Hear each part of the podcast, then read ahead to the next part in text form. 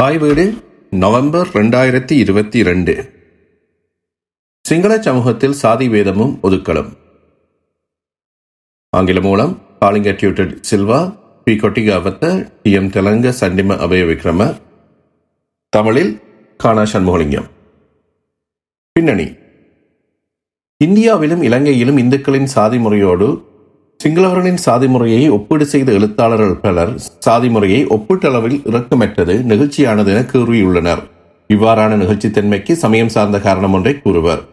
பெரும்பான்மை சிங்களவர்களின் சமயமான பௌத்தம் சாதி முறையின் தளர்ச்சிக்கு காரணமாயிற்று என்பர். அத்தோடு சிங்கள சமூகத்தின் தீண்டாமை பற்றிய தெளிவான வரையறை கிடையாது என்பதும், அடித்தள சாதிகள் எனப்படுவோரின் சனத்தொகை வீதாசாரம் மிக குறைவு என்பதும் இன்னொரு காரணமாகும். காலனித்துவத்திற்கு முந்தைய காலத்து அரசு சாதிய சமயச்சார்பு பெற்றதாக ஆக்குவதற்கு உதவியது என்ற கருத்தை ரால்ஃப் பீரிஸ் கூறியுள்ளார். ஆயினும் காலனித்துவத்திற்கு முந்தைய அரசு சாதி முறையை அங்கீகாரம் கொடுத்து ஏற்புடைமை வழங்கியதோடு உற்பத்தி, பரிவர்த்தனை சேவைகள் என்பனவற்றை இயக்குவதற்காக ஒழுங்கமைத்து இயக்கியது, நிர்வாக ஆட்சி தேவைகளுக்காக பயன்படுத்தியது. இதனாலேயே சாதியின் சமயச்சார்பின்மை கண்டி அரசில் சாத்தியமான ஒன்றாயிற்று. பிரித்தானியர் ஆட்சிக்கு முற்பட்ட கால கண்டியரசில் நிலத்தில் பயிற்சிகையை மேற்கொள்வதற்கான மனித உழைப்பை பயன்படுத்துவதற்கு சாதி முறை பயன்பட்டது. சாதியுடன் புனைப்புற்ற இந்த நில உடைமை முறையை எட்மண்ட் லீச் என்ற மானுடவியலாளர் சாதி நில மானியம் காஸ்ட் ஃபியூடலிசம் என்று வர்ணித்தார். நிலப்பிரபுத்துவ குடும்பங்கள் சேவை சாதிகளின் ஊழியத்தை பெற்று வந்தன. இவ்வகையில் சிங்கள சமூகத்தில் சாதி இருந்து வந்தது. சமூக விரோத செயல்கள் என்பனவற்றிற்கான தண்டனையாக சில குடும்பங்களை அவற்றின் சாதி படியில் இருந்து கீழ் இறக்கி தாழ்த்தப்பட்ட சாதியாக ஆக்கும் முறை யை கண்டி அரசு செயற்படுத்தியதாலும் தாழ்த்தப்பட்ட சாதிகள் உருவாகின. இத்தண்டனையை ஹட்டர கிரீம என்று அழைப்பர். ராபர்ட் நாக்ஸ் இது பற்றி குறிப்பிட்டுள்ளார். இக்கட்டுரையில் நாம் சிங்கள சமூகத்தின் சாதி முறையின் முக்கிய பிரிவுகளை குறிப்பிடுவதோடு சாதிப்படி முறையின் அடிநிலையில் உள்ள சாதிகளின் விசேட இயல்புகளை எடுத்து கூறுவோம். அடிநிலை சாதி குழுக்கள் எதிர்கொள்ளும் பிரச்சனைகள் பற்றியும் நாம் குறிப்பிடுவோம். நமது கருத்துக்கள் நாம் நடத்திய இனவரையியல் ஆய்வின் காண்புகளின்படி அமைந்துள்ளன. சிங்கள சமூகத்தின் சாதி முறையின் இயல்புகள். சிங்கள சமூகத்தில் பதினைந்து வரையான சாதிகள் முக்கியமானவை. இவை ஒவ்வொன்றும் தமது தனித்துவத்தையும் அந்தஸ்து நிலையையும் வெவ்வேறு அளவுகளில் நிலைநிறுத்தியும் வருகின்றன. சாதிகள் உருவாக்கம் பெற்ற முறையில் கண்டிக்கும் தாழின கரையோரப் பகுதிக்கும் இடையே வேறுபாடுகள் உள்ளன. இரு பகுதியினதும் வரலாறு வேறுபட்டதாக இருந்தமை இதற்கான காரணமாகும். சிங்கள தேசியவாதத்தின் எழுச்சி காரணமாக கண்டிக்கும் தாழ்நில கரையோர பகுதிக்கும் இடையிலான வேறுபாடுகள் நீங்கி பொதுவான அடையாள உணர்வும் வளர்ச்சி பெற்றுள்ளது. இரு பகுதியாரிடையும் கலப்பும் இடைத்தொடர்புகளும் அதிகரித்தும் வந்துள்ளன.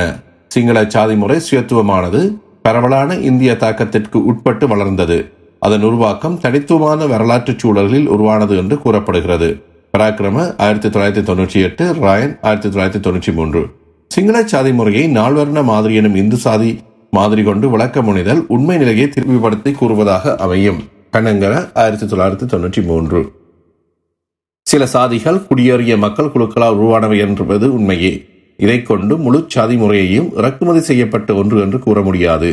சிங்கள சமூகத்தில் தனித்துவமுடைய எத்தனை சாதிகள் உள்ளன என்பது பற்றியும் அச்சாதிகள் ஒவ்வொன்றினதும் சனத்தொகை பலம் ஜாது என்பது பற்றியும் கருத்து வேறுபாடுகள் உள்ளன. இலங்கையில் சாதி அடிப்படையிலான சனத்தொகை கணக்கெடுப்பு எதுவும் நடைபெறாமையால் இன்று சாதிகளின் சனத்தொகையை குத்துமதிப்பாகவே கணக்கிட முடியும். அன்றாட தொடர்பாடல் உரையாடல்களில் எவரும் தாம் இன்ன சாதியைச் சேர்ந்தவர் என்பதை குறிப்பிடுவதில்லை. அவ்வாறு குறிப்பிடுதல் மிக அருமையான நிகழ்வாகவே இருக்கும். சாதி என்ற விடயம் பற்றிய பேச்சு நெருங்கிய உறவுகளிடையே தனிப்பட்ட உரையாடல்களில் மட்டுமே இடம்பெறும். தனிப்பட்ட சச்சரவுகளின் போதும் ஆட்களின் சாதியை குறிப்பிட்டு பசையாக ஏசுதல் வளமையாக இடம்பெறும். அரசியல் பிரச்சார மேடைகளில் ஒரு பிரிவினரை இன்னொரு பிரிவினர் எதிர்த்து பிரச்சாரம் செய்யும் போதும் சாதி பேசுபொருளாக இருப்பதுண்டு. மரபுவழிப்பட்ட கிராமிய வாழ்க்கையில் ஒவ்வொருவரும் என்ன சாதியைச் சேர்ந்தவர் என்பது கிராமத்தவர் யாவருக்கும் தெரிந்த விடயமாக இருக்கும். கிராமங்களில் கூட சாதி பெயர்கள் பகிரங்கமாக கூறப்படுவதில்லை. பொதுவாக எங்களுடைய ஆக்கள் அப்பே எகன, வெளியால், பிட்டமினிகெக், பிடமினிக ஆகிய சொற்களால் சாதி அடையாளம் குறிப்பிடப்படுவதுண்டு. இளம் ஆண்களுக்கும் பெண்களுக்கும் திருமணம் செய்து வைப்பதற்கான பேச்சின் போது சாதி முக்கிய விடயமாக இருக்கும். ஓர் ஆணும் பெண்ணும் காதலிக்க தொடங்கும் முன்னரும் சாதி பொருத்தம் உள்ளதா என்பதை பார்த்துக் கொள்வர். சிங்கள சமூகத்தில் கலப்பு மனங்கள் ஆங்காங்கே இடம்பெறுவதுண்டு. ஆயினும் பெரும்பாலானோர் இயன்றளவுக்கு சாதி கலப்பை தவிர்த்தே வந்துள்ளனர். பொது வாழ்வில் ஈடுவரும் நபர்களின் சாதி அடையாளம் யாவரும் அறிந்த ஒன்றாகவே இருக்கும். பொது வாழ்வில் உள்ள ஒருவரின் சாதியைச் சேர்ந்தோர் அவரின் சாதி அடையாளத்தை பயன்படுத்தி தமக்கு நன்மைகளையும் சலுகைகளையும் தேடிக்கொள்வது வளமையாகும்.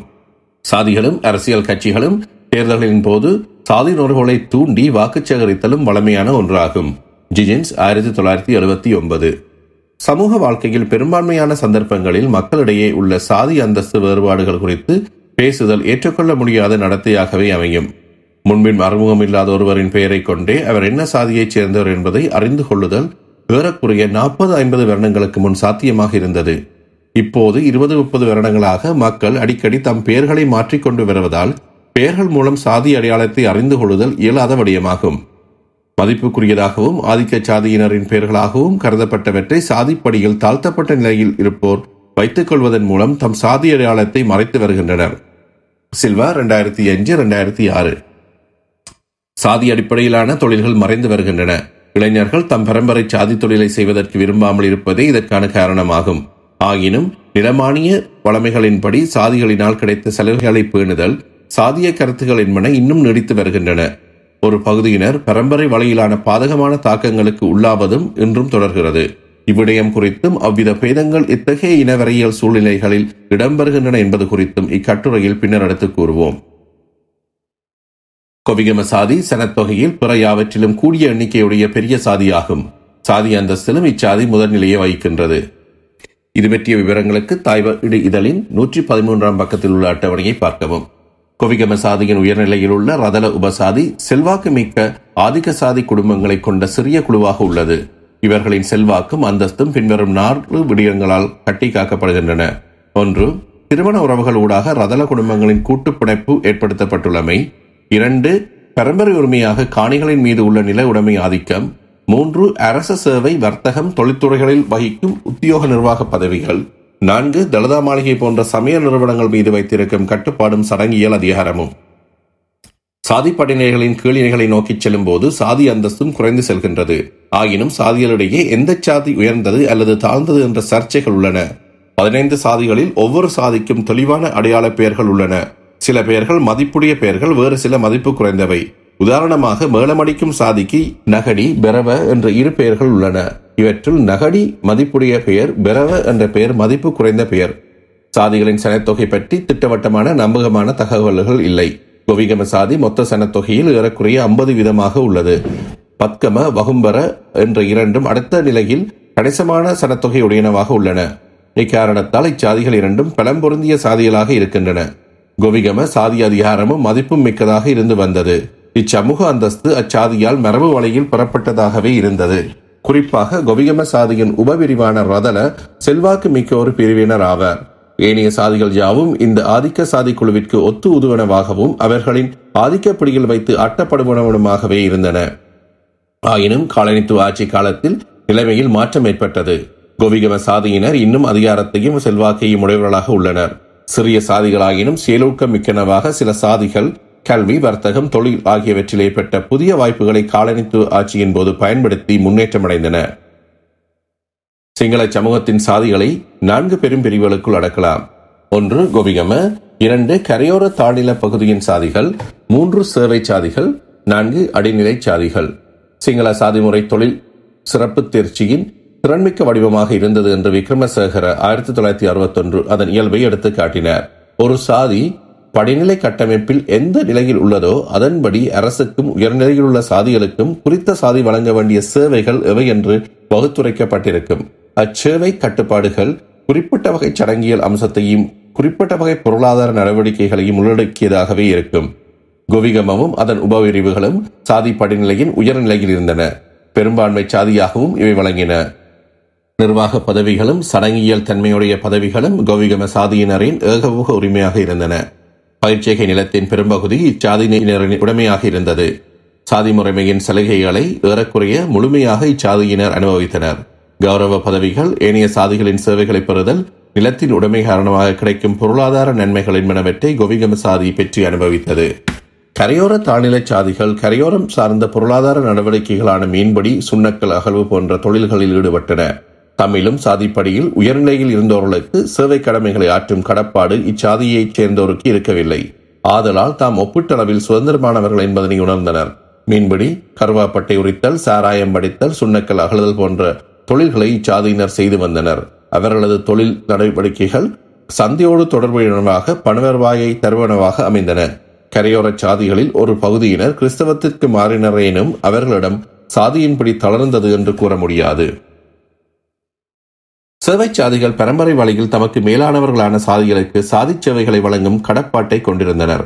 இவர்களின் சேவைகளுக்கான கூலி பண்டங்களாக வழங்கப்பட்டது. சேவை சாதிகளில் சில காணிகளில் பயிரிடும் உரிமையை பெற்றிருந்தன. கபடாகம அரசனின் கிராமங்கள், விகாரகம கிராமங்கள் கோவிட் காணிகள், தேவாலகம கத்தரகம தெய்யோ முதலிய கடவுளரின் தேவாலயங்களின் கிராமங்கள், கோரேலகம பிரதானிகளின் கிராமங்கள் என்ற நான்கு வகை கிராமங்களின் காணிகளை பயிரிடும் உரிமையை சேவை சாதிகள் பெற்றிருந்தன.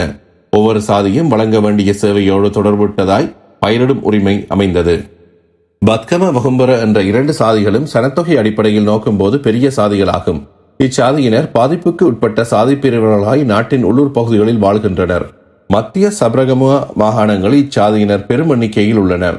காணியற்றவராயிருத்தல், இரண்டு வறுமையின் பீடிக்கப்பட்டோராயிருத்தல், மூன்று இளைஞர் வேலைவாய் பெற்றவர்களாயிருத்தல், நான்கு சட்டம் ஒழுங்குக்கு கட்டுப்படாதவர்களாய் வன்முறையில் ஈடுபடுதல் ஆகிய இயல்புகள் இவர்களிடம் இருப்பதை பல ஆய்வுகள் எடுத்து காட்டியுள்ளன. ஆயிரத்தி தொள்ளாயிரத்தி எழுபத்தி ஒன்பதில் ஜெயின் செய்த ஆய்வும், மூவர் மற்றும் பெரரா எழுபத்தி எட்டில் செய்த ஆய்வும், பெரரா ஆயிரத்தி தொள்ளாயிரத்தி எண்பத்தி ஐந்தில் செய்த ஆய்வும் இவ்விடயங்களை சுட்டிக்காட்டுகின்றது. வரலாற்று ரீதியாக இச்சாதிகள் பொருளாதார நிலையில் தங்கியிருப்போராகவும் இருந்து வந்துள்ளனர். இதனால் நில உடைமையாளர்களான கோவிகமவுக்கு மரியாதையுடன் நடந்து கொள்வர். வகும்பர கோவிகம குடும்பங்களின் வீட்டு பணியாளர்களாகவும் பத்கம அல்லது பதுசாதியினரின் விவசாய வேலைகளை செய்வோராகவும் இவர்கள் இருந்து வந்தனர். சேவை சாதிகள் மத்தியில் வறுமை தற்போது ஒரு பிரச்சனையாக உள்ளது. இதற்கு பிற காரணங்கள் உள்ளன. மரபு வழிமுறையில் இச்சேவைகளை வழங்குவோருக்கு எஜமானர்களின் பொருளாதார உதவி கிடைத்தது. இது இப்போது சேப்பாடு இழந்த வளமையாகிவிட்டது. சேவை சாதிகளுக்கு நிலத்தின் உரிமையில் கடப்பாடு இருந்தது. மரபு வழியாக காணிகளின் பயிரிடும் உரிமையை பிரயோகிப்பதில் சிக்கல்கள் தோன்றின. ஆயிரத்தி தொள்ளாயிரத்தி நாற்பதுகளின் பின்னர் தொற்றுநோய் தடுப்பு வேலைகளில் முன்னேற்றம் ஏற்பட்டது. இதனால் சுகாதார சேவைகள் மேம்பட்டன. இதன் பயனாக முன்னேற்றம் ஏற்பட்டதால் சேவை சாதிகளின் சனத்தொகை விரிவாக அதிகரித்தது. அதிநிலை சாதிகள் என்போர் சாதி முறையில் கீழ்ப்படிவில் உள்ளோராவர்.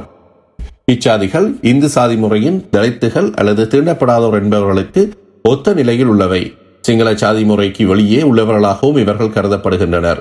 இவர்கள் பிச்சையெடுத்தல், மரத தண்டனையை நிறைவேற்றும் வேலையை போன்றவற்றில் ஈடுபட்டு பிழைப்பை தேடுபவர்களாகவும் இருக்கின்றனர். மேற்படியில் உள்ள சாதிகள் இவர்களோடு தொடர்புகளை தவிர்க்கின்றனர்.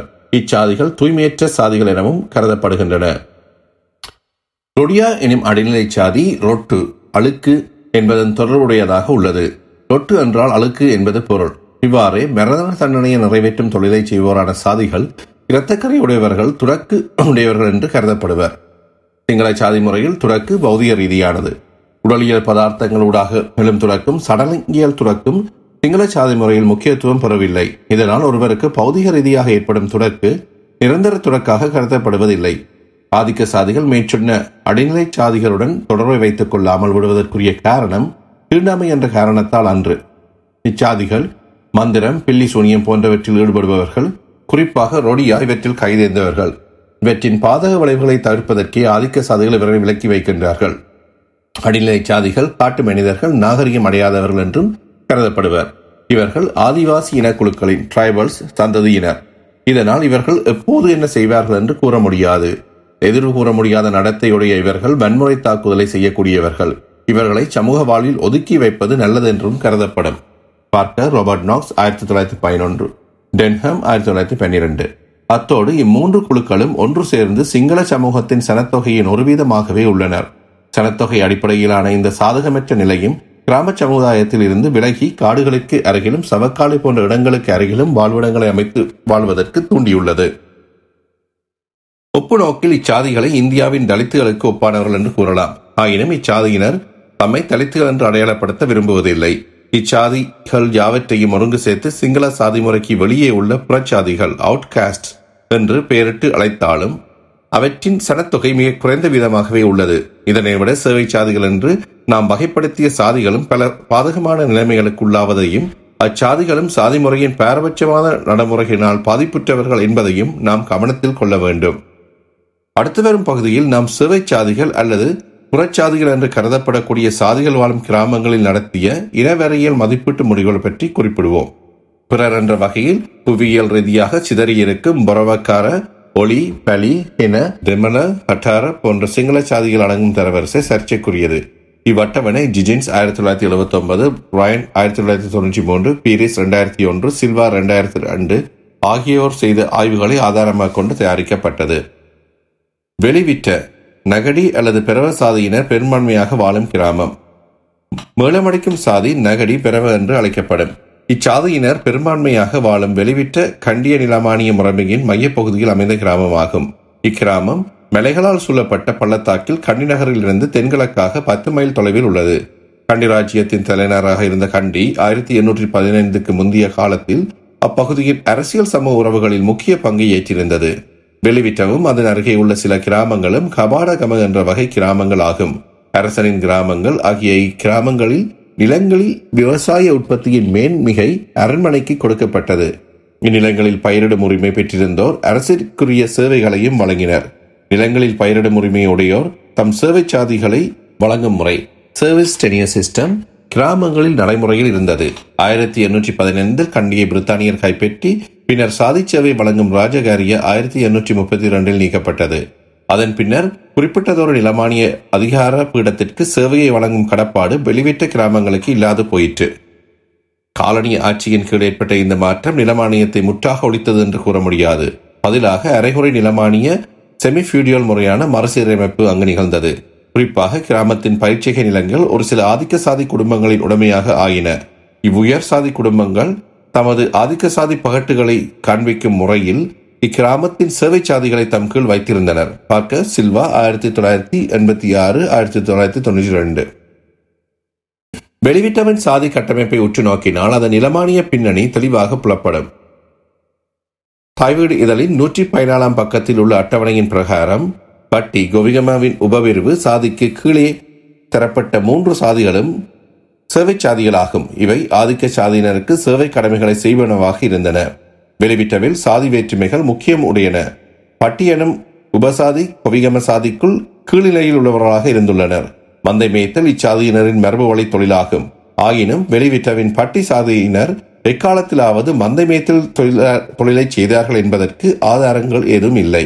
முக்காலத்தில் அரசனின் கிராமமாக இருந்த இக்கிராமத்தின் பட்டி சாதியினர் நிர்வாக உத்தியோக பணிகளை செய்தார்கள் என்பதற்கு சான்றுகள் உள்ளன. இச்சேவை கிராமத்தை வெளியிலிருந்து தம் கட்டுப்பாட்டில் வைத்திருந்த அதிகார குழுவின் கீழ் பட்டி சாதியினர் நிர்வாக உத்தியோக பதவிகளை வகித்தனர். பட்டி உயர்குழு வெளிவிட்டவின் சாதி கட்டமைப்பின் உயர்படி நிலையில் இருந்தது. அதற்கு அடுத்த நிலையில் நவண்டன, ஹேன என்ற இரு இடைத்தர சாதிகள் இருந்தன. இவ்விரு சாதியினரும் கிராமத்தின் படித்தர அமைப்பில் தமக்கு உரிய நிலையின்படி மேடை உள்ளவர்களுக்கு விவசாயம், சேவை தொழில்கள் என்பனவற்றில் கடப்பாடுகளை கொண்டிருந்தனர். பிரவ நகர் டி சாதி படிநிலையில் கடைசி படியில் இருந்தனர். கண்டி நகரில் நடைபெறும் பல்வேறு சடங்குகளில் மேளமடித்தல், நடனமாடுதல் ஆகிய சேவை கடமைகளை செய்வது பிரவ சாதியின் கடப்பாடாகும். பள்ளத்தாக்கில் உள்ள வெளிவிட்ட கிராமம் அருகே உள்ள கண்டியின் சேவை கிராமமாக விளங்கியதோடு அதன் வரலாற்று ரீதியான சேவை கடமையினை நிறைவேற்றியும் வந்தது. குத்தகை விவசாயிகள் என்பது நெல் வேளாண்மையின் பிரவ சாதியின் மரபு வழி வகிபாகமாகும். பரம்பரை பரம்பரையாக வரும் இவ்விடயம் எமது இனவரவியல் மதிப்பீடு நடைபெற்ற வேளையிலும் நில உடைமை முறையில் சில மாற்றங்களுடன் தொடர்ந்து கொண்டிருந்தது. இது உணர்த்துவது யாதெனில் வெளிவிட்டவில் சாதியோர் குறிவிட்டு வடிவிலான அம்சம் மட்டுமன்று, அது நிலமானிய காலம் முதல் வளர்ச்சி பெற்ற பொருளாதார அரசியல் கட்டமைப்புகளுடன் தொடர்புபட்ட விடயமும் என்பதாகும். ஆயிரத்தி தொள்ளாயிரத்தி எழுபத்தி ஒன்பதில் வெளிவிட்டவில் கரையோர நாட்டைச் சேர்ந்த நான்கு குடும்பங்கள் குடியேறி இருந்து வந்ததையும் மதிப்பீட்டின் போது காண முடிந்தது. இக்குடும்பங்களின் சாதி பற்றிய விவரம் தெளிவற்றதாக இருந்தது. இக்கிராமத்தில் பல்வேறு குறிச்சிகள் இருந்தன. ஒவ்வொரு குறிச்சியிலும் ஒரு குறிப்பிட்ட சாதியைச் சேர்ந்த குடும்பங்களின் குடியிருப்புகள் ஒரு தொகுதியாக இருக்கும். பட்டி உபசாதியின் வீடுகள் வீட்டுத் தோட்டங்களின் மத்தியில் கிராமத்தின் மத்திய பகுதியில் இருந்தன. அவர்கள் வாழும் பகுதிக்கு அதன் அந்தஸ்தை வெளிப்படுத்தும் தனித்துவமான பெயர் இருந்தது. கிராமத்தின் நெல் வயல்களும் பல கண்டங்களாக பிரிக்கப்பட்டிருந்தன. உதாரணமாக பிரவ சாதியினரின் கண்டம் பெரக்கரகே தர என்று ஆரம்பிப்பதாக இருக்கும். பட்டி உபசாதியின் பெயர்கள் அவர்களது பரம்பரையில் வாழ்ந்த மதிப்புக்குரிய ஒருவரின் பெயருடன் ஆரம்பிக்கும். உதாரணம் ராஜபக்ஷ வாசல முதியான் சலாகே. சாதிகளின் பரம்பரை தொழிலோடு விவசாயத்திலும் சேவை சாதியினர் ஈடுபடுவர். விவசாயம் செய்யும் சேவை சாதியினரில் சொந்த நிலத்தில் பயிரிடுபவர், குத்தகைக்கு பயிர் செய்வர் என்று இரு வகையினர் உள்ளனர். வெளிவிட்டவின் பிற சாதியினரின் பெரும்பாலானோர் பட்டி உபசாதியினரின் காணிகளில் குத்தகை விவசாயிகளாக பரம்பரை பரம்பரையாக இருந்துள்ளனர். பட்டி ரட்ட அதோ எனவும் அழைக்கப்பட்டனர். இப்பகுதியின் நெற்காணிகளின் பெரும்பங்கின் உடைமையாளர்களாக பட்டி சாதியினர் இருந்தனர். சேவை சாதிகளின் குத்தகை குடியானவர்களின் ஆதிக்க சாதியினரின் கட்டப்பட்ட அடிமைகள் போன்றே அவர்களின் வீட்டு திருமணம், மரணம் ஆகிய நிகழ்வுகளின் போதும் சேவைகளை வழங்குவர். பிரித்தானியர் காலத்திலும் சுதந்திரத்தின் பின்னரும் பட்டி ரட்ட அத்தோ குடும்பங்கள் உயர் நிர்வாக பதவிகளை வகித்து வந்தனர். உதாரணம் விதானை, கோரள, பதிவாரல். இக்காரணத்தால் ஆதிக்க சாதி குழு ஒன்று அரசுக்கும் சாதாரண குடியான்களுக்கும் இடைநடுவில் தொடர்பு பாலம் போன்று செயற்படும் நிலை இருந்தது. தாழ்த்தப்பட்ட சாதியினர் ஆதிக்க சாதியினருடன் கொள்ளும் சமூக இடையூடாட்டத்தில் சில விதிமுறைகள் கடைபிடிக்கப்பட்டன. ஆதிக்க சாதி ஆட்களை விழித்து பேசும்போது எச்சொற்களால் அழைப்பது, ஒருவர் எப்படி உடையணிய வேண்டும், இருக்கைகளில் அமர்ந்து பேசலாமா, பந்தி போசனத்தில் பங்கு கொள்ளலாமா என்பன பற்றிய விதிகள், வீட்டு வேலைகள் எவை என்பன விதிக்கப்பட்டிருந்தன. இவ்விதிமுறைகள் ஆதிக்க சாதியினரின் மேலானவர்கள் என்பதையும் சேவை சாதிகள் கீழ்நிலையினர் என்பதையும் எடுத்து காட்டும் நோக்குடையவை. வெளிவிட்டவின் பட்டி சாதியினர் தான் ஆயிரத்தி தொள்ளாயிரத்தி இருபதுகள் முதல் கண்டியின் பாடசாலைகளில் தரமான கல்வியை முதலில் பெற தொடங்கினர். தாம் பரம்பரையாக வகித்து வந்த நிர்வாக பதவிகளை விட உயர்வான பதவிகளை கல்வியின் மூலம் பட்டி சாதி பெற்றுக் கொண்டது. இதனால் ஆதிக்க சாதியிடம் அரசு பதவிகளின் வழியான அதிகாரம் குவிந்தது. இது இலங்கையின் பிற பகுதிகளிலும் தென்னாசிய நாடுகளிலும் காணப்பட்ட பொதுப்போக்கு ஆகும். வெளிவிட்டவின் எந்த சாதியும் ஆதிக்க சாதியுடன் சமூக தொடர்புகளை வைத்துக் கொள்வதிலோ பௌதிக ரீதியான தொடர்புகளை வைத்துக் கொள்வதிலோ தடைகள் கிராமத்திற்கு உள்ளோ வெளியிலோ இருக்கவில்லை. சமூக மாற்றங்களின் பயனாக ஏற்பட்ட நன்மைகளை முதன் முதலில் பெற்றுக் கொண்டவர்களாகவும் கல்வி, தொழில் வாய்ப்புகளின் நன்மைகளை அனுபவித்தவர்களாகவும் பட்டி ஆதிக்க சாதியினர் விளங்கினர். சேவை சாதிகள் இவ்வாறு சமூக இசை இயக்கம் மூலம் உயர்வடைவதற்கு பல தடைகள் இருந்தன. சிற்றுடைமையாளர்களாகவோ அல்லது குத்தகைக்கு பயிர் செய்பவர்களாகவோ சேவை சாதியினர் இருந்தனர். அவர்கள் பயிற்சிகை நிலத்தை தமது சொந்த உடைமையாக பெற்று தம் வருமானத்தை உயர்த்தும் வழிகள் இருக்கவில்லை. பட்டி சாதியினர் உத்தியோகங்களை பெற்று நகரங்களுக்கு தம் பதிவிடத்தை மாற்றிய போதும் வெளிவிட்ட காணியின் உடைமையாளராக தொடர்ந்து இருந்தனர். தளத்தில் இல்லா நில உடைமையாளர்களாய் தம் அதிகாரத்தை தொடர்ந்து வைத்திருந்தனர். ஆதிக்க சாதியினர் விதானை போன்ற உத்தியோக பதவிகளில் இருந்தனர். இதனால் சேவை சாதிகள் தம் பிள்ளைகளின் சாதி பெயர்களை மாற்றுவதற்கு இவர்கள் தடையாக இருந்தனர். பெயர்கள் மூலம் சாதி அடையாளம் வெளிப்படுத்தப்படும் நிலை தாழ்த்தப்பட்ட சாதி பிள்ளைகளின் முன்னேற்றத்திற்கு தடையாக அமைந்தது. வெளிவிட்ட கபாடகமை கிராமமாக முன்பு இருந்தது. கபாடகம்மை அதாவது அரசனின் கிராமம் அடிப்படையிலான சாதி முறை விதிகள் நடைமுறையில் செயற்பாடு இழந்த போதும் வெளிவிட்ட கிராமத்தின் சமூக வாழ்விலும் பொருளாதார நடவடிக்கையிலும் சாதி தீர்மான சக்தியாக ஆயிரத்தி தொள்ளாயிரத்தி அறுபது வரையும் அதற்கு அப்பாலும் கூட நீடித்தது. ஆயிரத்தி தொள்ளாயிரத்தி ஐம்பதுகளில் ஏற்பட்ட இரு வகையிலான தாக்கங்கள் அதிக சாதியை நில உடைமை வகுப்பினரின் அதிகாரத்தை பலவீனப்படுத்தின. ஒன்று தேர்தல், அரசியல் போன்றன கிராமங்கள் வரை ஊடுருவியதாகும். குறிப்பாக ஆயிரத்தி தொள்ளாயிரத்தி ஐம்பத்தி ஆறாம் ஆண்டின் தேர்தல் தேசிய மட்டத்தில் அதிகாரத்தில் குறிப்பிடக்கூடிய மாற்றத்தை ஏற்படுத்தியது. வெளிவிட்டவின் பிரபசாதி தலைவர்கள் மகாஜன எக்ஸத் பெரமுன மக்கள் ஐக்கிய முன்னணி என்ற கட்சியின் உள்ளூர் வேட்பாளர்களை ஆதரித்தனர். சமூகத்தில் வசதிகளற்றவர்களாய் உள்ள ஏழைகளுக்கு ஆதரவு கொடுத்த என்ற கொள்ளை திட்டத்தின் அடிப்படையில் போட்டியிட்ட மக்கள் ஐக்கிய முன்னணிக்கு ஆதரவு அளிப்பதன் மூலம் உள்ளூர் நிலவுடைமையாளர்கள் இருந்து வேறுபட்ட ஒரு வழியில் அதிகாரத்தையும் செல்வாக்கையும் வெளிவிட்டவின் பிரபசாதி தலைமை பெற்றுக் கொண்டது. அப்பகுதிகளில் மரக்கறி பயிற்சிகை ஆயிரத்தி தொள்ளாயிரத்தி ஐம்பதுகளில் விருத்தியாயிற்று. இதனால் வர்த்தக முறையில் மரக்கறி பயிற்சிகையில் ஈடுபட்ட தாழ்த்தப்பட்ட சாதி விவசாயிகள் நன்மை பெற்றனர். குத்தகை விவசாயிகளும் இதனால் நன்மை பெற்றனர். இது இரண்டாவது முக்கிய மாற்றமாகும். இவ்விரண்டும் சேவை சாதிகளின் மத்தியில் இருந்த இயக்க ஆற்றல் மிக்க குழுக்களுக்கு சாதி தடைகளை மீறி முன்னேறுவதற்கு துணை செய்தன. அத்தோடு இவை இரண்டும் அரசின் ஆதரவையும் பெற்றுக் கொள்ளவும் சமூகத்தில் தம் நிலையை உயர்த்தி கொள்ளவும் சேவை சாதிகளுக்கு உதவின. ஆயிரத்தி தொள்ளாயிரத்தி ஐம்பத்தி எட்டில் நிற்காணி சட்டம் கொண்டுவரப்பட்டது. இச்சட்டம் ஆதிக்க சாதியினருக்கு சேவை செய்து வந்த பிரப சாதி குத்தகை விவசாயிகள் சிலருக்கு நன்மையாக இருந்தது. குறிப்பாக நகரங்களில் வாழ்ந்த நில உடைமையாளர்களுக்கு வழங்க வேண்டிய குத்தகையை சட்டப்படி ஒழுங்கமைத்தது. தாழ்த்தப்பட்ட சாதியினரான வர்த்தக பயிற்சிகை விவசாயிகள் பலர் இவ்வுயர் சாதி நில உடைமையாளர்களின் நிலங்களை கொள்வனவு செய்தனர். இதனால் இவ்விவசாயிகளின் சொத்துக்களும் இலாபமும் அதிகரித்தன. கல்வி கற்றவர்களான தாழ்த்தப்பட்ட மக்கள் பிரிவு ஒன்று சேவை சாதி மத்தியிலிருந்து படிப்படியாக மேற்கிளம்பியது. ஆதிக்க சாதி நில உடைமையாளர்களின் சாதி பகட்டுகளை இப்பிரிவினர் கேள்விக்கு உட்படுத்தினர். தாம் இயற்கையாகவே உயர்ந்தவர்கள் என்று கருத்துடைய ஆதிக்க சாதியினர் உயர் அந்தஸ்து கோரும் நடத்தைகளுக்கு தாழ்த்தப்பட்டோர் மத்தியிலிருந்து தோன்றிய படித்த வகுப்பினர் எதிர்ப்பை வெளிப்படுத்தினர். இன்றும் கூட சாதி வேறுபாடுகள் தொடர்ந்த போதும் ஆதிக்க சாதியினர் தாழ்த்தப்பட்டோரை இழிவாக நடத்துதல் இயலாததாயிற்று. தாழ்த்தப்பட்ட மக்களிடையேயும் போட்டிகளும் அரசியல் சச்சரவுகளும் இருந்து வருகின்ற போதும் ஆதிக்க சாதியினர் தமது சலுகைகளையும் முன்னுரிமைகளையும் பெருக்கிக் கொள்ள எடுத்த முயற்சிகளை முறியடிக்கும் வகையில் தம்மிடையே ஐக்கியத்தை ஏற்படுத்திக் கொண்டனர். இக்கட்டுரை அடுத்த தாய்வீடு இதழிலும் தொடரும்.